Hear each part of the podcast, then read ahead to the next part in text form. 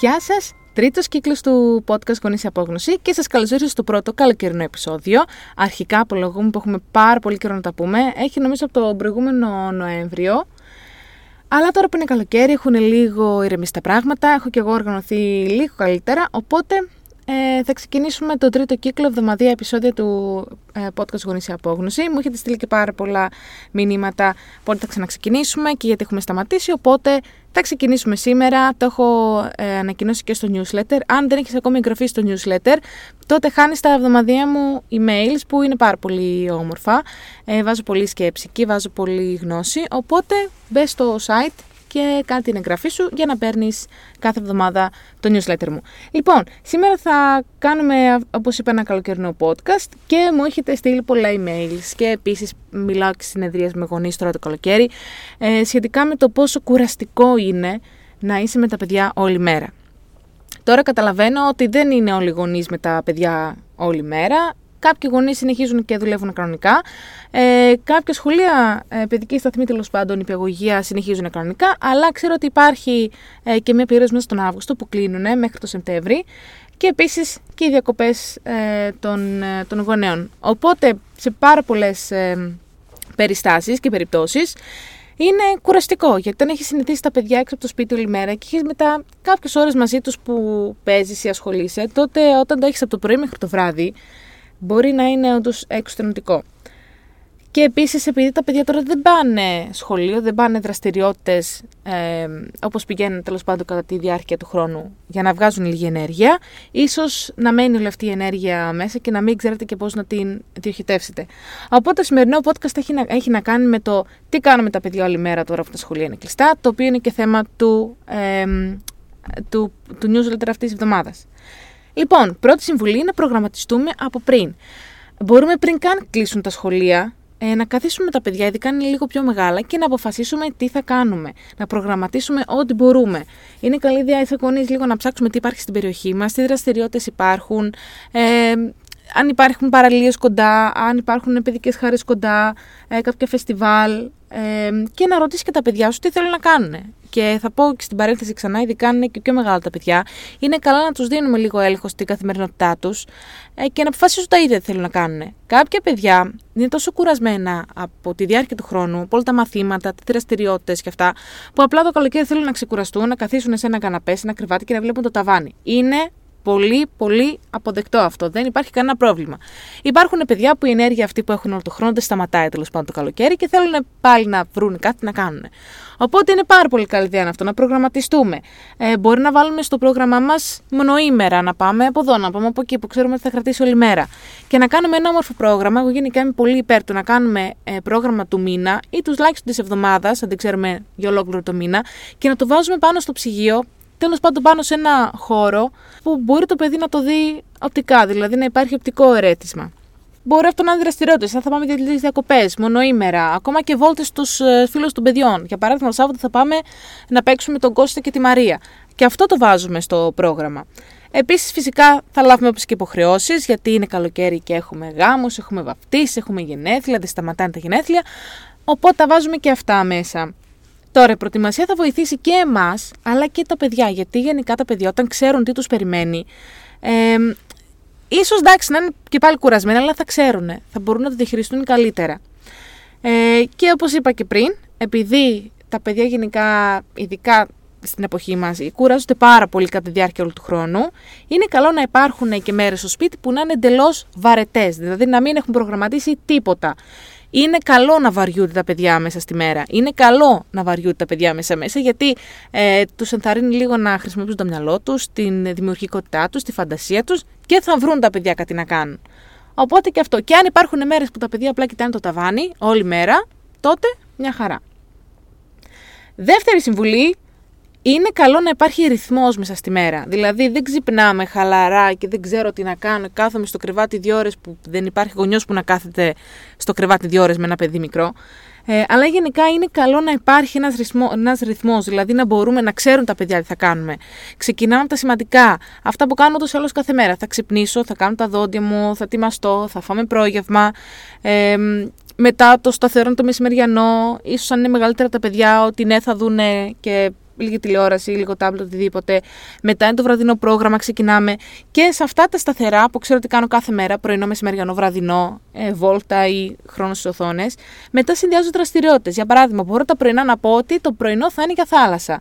Θα είναι για παιχνίδι, θα είναι τέλος πάντων λίγο έτσι πιο περισσότερη ενέργεια και τα απογεύματα θα είναι λίγο για πιο ήρεμες δραστηριότητες στο σπίτι. Ε, γιατί είναι καλό κιόλας πριν το βραδινό πρόγραμμα και τη ρουτίνα του ύπνου να υπάρχει λίγο ένα ε, tone down τέλος πάντων, να, κατεβαίνει, να κατεβαίνουν λίγο οι ρυθμοί ε, πριν το παιδί να πάει για ύπνο. Οπότε μπορούμε αυτό να το κάνουμε. Το πρωί είναι για το τάδε, δεν θα είναι πάντα θάλασσα, δεν θα είναι πάντα ε, στην τάδε παιδική χαρά, αλλά είναι, για παράδειγμα, τα πρωινά μας προγραμματισμένα να κάνουμε παιχνίδια, να βγαίνουμε έξω, να πηγαίνουμε βόλτες.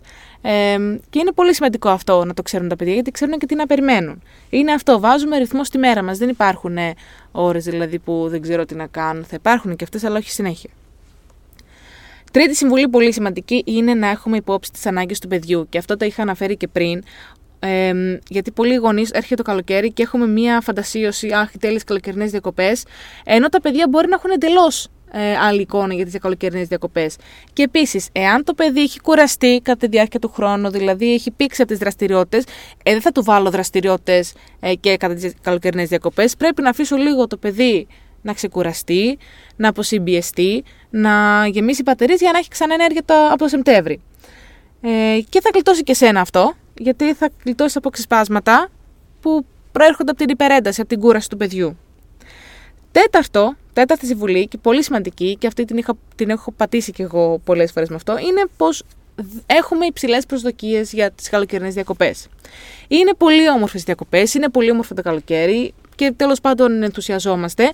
Και ναι, είναι πολύ καλή ιδέα να έχεις προγραμματίσει κάτι super duper και να κάνεις έκπληξη στο παιδί. Ξέρω εγώ, θα πάμε εδώ για μια εβδομάδα. Και το έχεις κάνει στο μυαλό σου, θα περάσουμε τέλεια. Και μετά έχεις μπροστά σου ένα τρίχρονο που δεν είναι και τόσο ενθουσιασμένο τέλος πάντων με την ιδέα σου.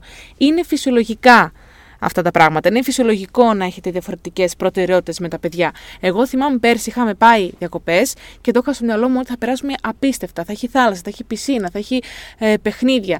Και τελικά, επειδή το παιδί βγήκε από τη ρουτίνα του, φύγε από, το σπίτι, ε, λίγο με το πρόγραμμα του ύπνου, δεν ήταν και πάρα πολύ αυτό το ανέμελο ξέγνωστο που είχα στο μυαλό μου. Ε, και μπήκα στο τρυπάκι να σκεφτώ ότι, αχ, ξέρεις, δεν θα ξαναβγώ διακοπές μέχρι το παιδί να μεγαλώσει. Ήταν δύο χρονών πέρσι. Ε, δεν θα πάω από εκεί, δεν θα πάω από εδώ. Είναι εντάξει, αυτά είναι φυσιολογικά. Τα παιδιά χρειάζονται λίγο χρόνο, λίγο να συνηθίσουν το καινούργιο περιβάλλον.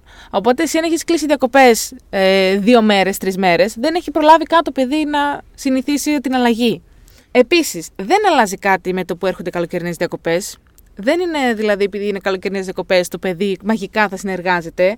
Είναι πολύ φυσιολογικό ακόμη το παιδί να δυσκολεύεται να διαχειριστεί η απογοήτευση και τον εκνευρισμό όταν του λες όχι. Όταν τα πράγματα δεν πάνε όπως τα ήθελε. Όπως είναι το παιδί δηλαδή καθ' όλη τη διάρκεια του χρόνου δεν είναι κάτι μαγικό καλοκαιρινές διακοπές. Συνεχίζει και έχει και τα ξεσπάσματά του και επιθετικότητα, αν την έχει. Ε, εξακολουθεί ένα παιδί να είναι παιδί. Θα παραπονεθεί, θα δοκιμάσει τα ωριά του, θα κάνει ζημιές. Δεν θα λέει πάντα ευχαριστώ, παρακαλώ και συγγνώμη. Και αυτό είναι φυσιολογικό. Επίσης, έχει υπόψη ότι αν έχεις περισσότερο από ένα παιδάκια, εκείνες και σε κοντινές ηλικίες, είναι πολύ φυσιολογικό να, καυδα, να καυγαδίζουν περισσότερο ε, κατά τη διάρκεια του καλοκαιριού, γιατί είναι περισσότερο χρόνο μαζί. Περνάνε περισσότερο χρόνο ε, στον ίδιο χώρο. Τέλος και πάρα πάρα πολύ σημαντικό, βρες λίγο χρόνο για τον εαυτό σου. Γιατί το καταλαβαίνω, το να έχεις ένα παιδί, 2 ή 3 ή 4 24 ώρες το 24 ώρο είναι πάρα πάρα πολύ κουραστικό. Ειδικά αν είσαι και εσύ ένας γονέας με ψηλή ευαισθησία, ανοχλείσαι εύκολα από φωνές, από θορύβους, από πράγματα τέλος πάντων εισιτηριακά. Ε, είναι πολύ δύσκολο να βρεις λίγο χρόνο για τον εαυτό σου όταν έχεις μαζί σου ένα παιδί συνέχεια. Είναι όμως εξωτερικά σημαντικό ειδικά επειδή έχεις μαζί σου ένα παιδί συνέχεια. Γιατί αν αγνοήσεις την ανάγκη σου για την αυτοφροντίδα, τότε θα βρεις και τον εαυτό σου λίγο πιο ακρεμνισμένο, λίγο λιγότερη υπομονή, θα φωνάζεις πιο συχνά τέλος πάντων. Ε, και αυτό είναι και το επόμενο email της επόμενης εβδομάδας, λίγο να μιλήσουμε για την αυτοφροντίδα και το θέμα του επόμενου podcast, την επόμενη εβδομάδα, την επόμενη Τετάρτη.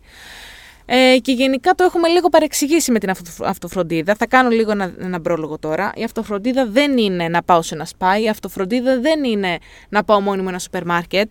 Δεν είναι ε, τέλος πάντων να κάνω ένα αφρόλουτρο. Δεν είναι να πάρω μια φίλη τηλέφωνο. Αυτοφροντίδα είναι ε, να έχω στήριξη, να έχω βοήθεια, να έχω κάποιον να τέλος πάντων μια παρέα, να έχω κάποιον να με καταλάβει, να έχω κάποιον να με ακούσει. Ε, εδώ θα πω ότι μπορείς να βρεις στιγμές μέσα στη μέρα σου να πιεις ένα καφέ τέλος πάντων με την ησυχία σου λίγο στο μπαλκόνι, καθώς κοιμούν τα παιδιά. Ή να ξαπλώσεις, να βάλεις μια ταινία στα παιδιά και να ξαπλώσεις λίγο στον καναπέ, απλά να κλείσεις λίγο τα μάτια. Να βάλεις λίγη μουσική τέλος πάντων στο ακουστικά όσο ετοιμάζεις το φαγητό. Δεν χρειάζεται να θυσιαστείς αυτό το καλοκαίρι, απλά πρέπει λίγο να προσαρμοστούν οι ανάγκες σου στα νέα δεδομένα, δηλαδή να πηγαίνουν παράλληλα με τις ανάγκες του παιδιού. Ελπίζω οι συμβουλές μου να σε βοηθήσουν και να περάσεις υπέροχα με την οικογένειά σου αυτό το καλοκαίρι. Σου εύχομαι μια υπέροχη εβδομάδα και θα τα πούμε ξανά την επόμενη Τετάρτη για ένα ακόμα επεισόδιο του podcast Γονείς σε Απόγνωση. Εάν δεν έχεις ακόμη κάνει εγγραφή στο newsletter μου, τρέξε τώρα. Ε, επίσης, ε, μέχρι τις 16 Ιουλίου υπάρχει 25% έκπτωση ε, στο, στην πλατφόρμα του Wholesome Parenting, οπότε υπάρχει 25% έκπτωση στα σεμινάρια όλα, στη σχολή γονέων και στο υλικό της συναισθηματικής αγωγής, που βασικά είναι ε, υλικό το οποίο κατεβάζεις σε PDF, το εκτυπώνεις και φτιάχνεις με το παιδί σου μια γωνία ηρεμίας. Ε, έχω highlight γι' αυτό στο Instagram που λέει ακριβώς πώς χρησιμοποιείς το υλικό. Τρέξτε να το δεις αυτό. Και για οτιδήποτε απορία, στείλει μου ένα μήνυμα στο email. Γεια!